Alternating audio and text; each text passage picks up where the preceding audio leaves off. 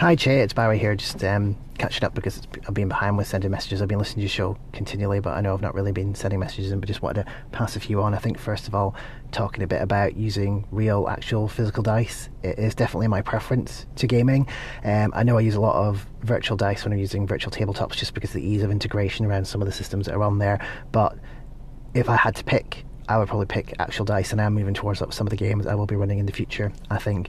Um, for the same reasons you mentioned, you mentioned in my show before about that tactile, like, visceral thing of having the dice in your hand, feeling them, rolling them. And there's definitely a thing about if you roll the dice physically yourself, you feel much more like that's your role, you've done it.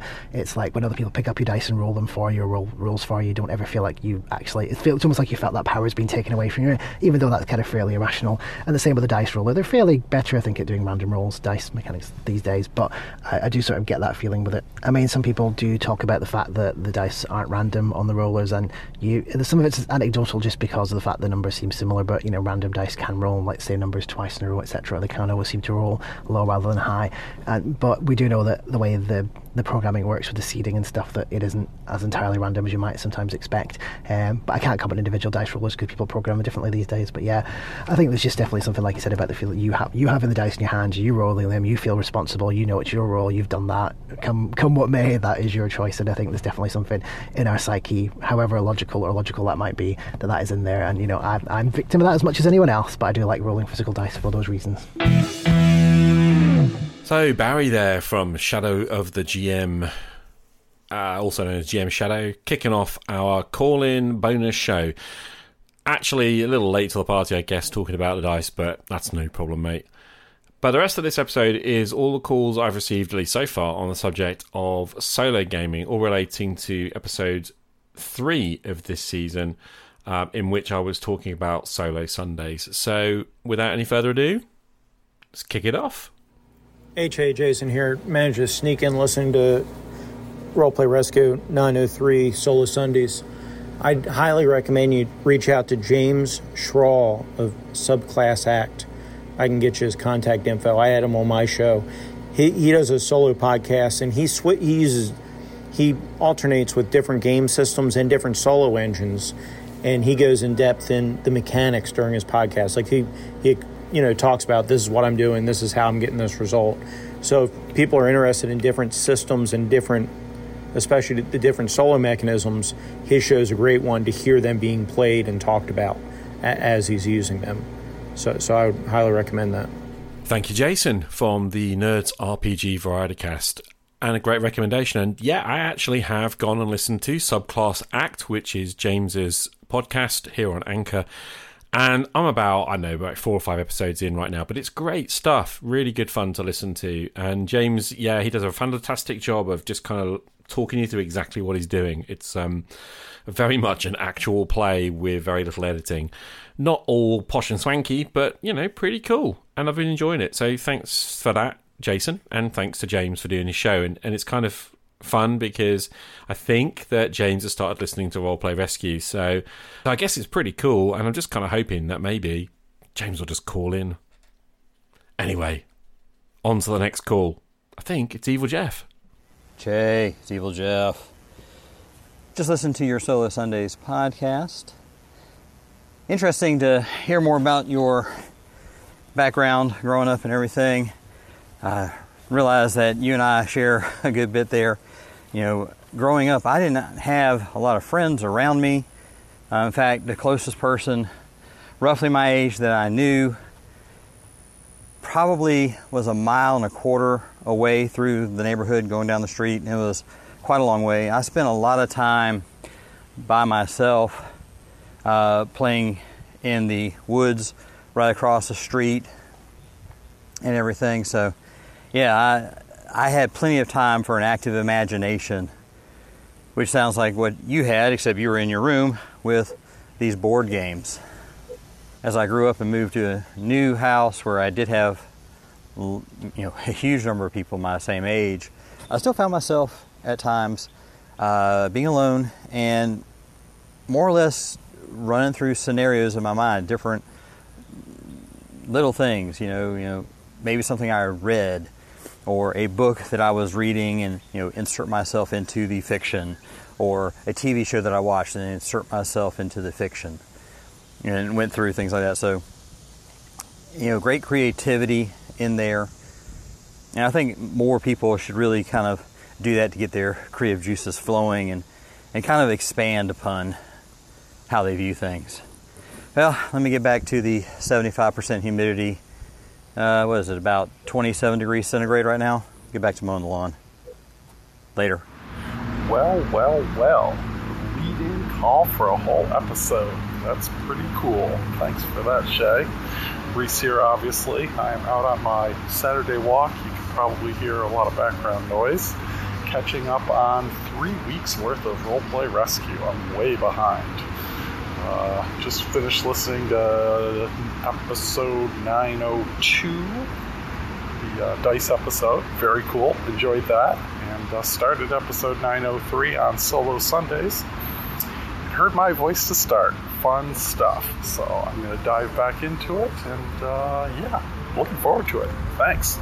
Bye bye. So thanks to Reese for calling in with a vote of confidence. I appreciated that. But obviously before that we had Evil Jeff talking about sort of growing up and like having the opportunity uh, to spend some time alone and game alone and think about things alone and you know read and all those things that like lead to the creative mindset.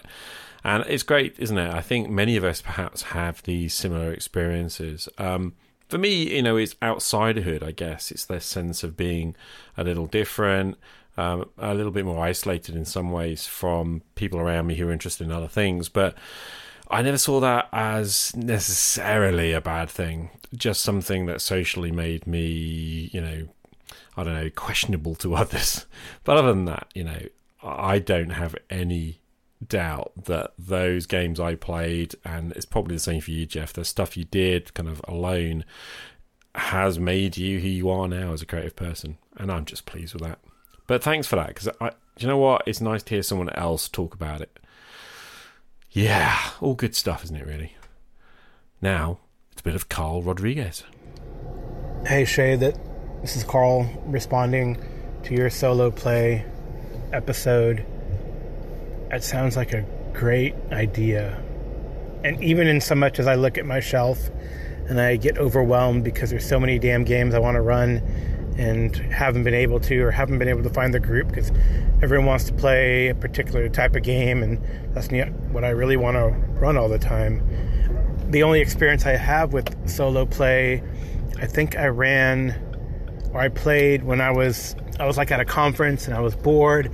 I didn't really want to go out and drink with my you know, sometimes you just don't want to go out and drink with your colleagues and I stayed at home or back in my hotel room and I played Alone. I think it was one of the Alone series. So it was Alone Against the Wendigo, and I rolled up my own character and I ran through the adventure and I ended up turning into a ghoul. Basically, what happened is my character could never make their survival roll and I ended up getting lost a few times. Eventually, I just laid down to sleep, but the Wendigo found me and turned me into a ghoul. So I guess I didn't win.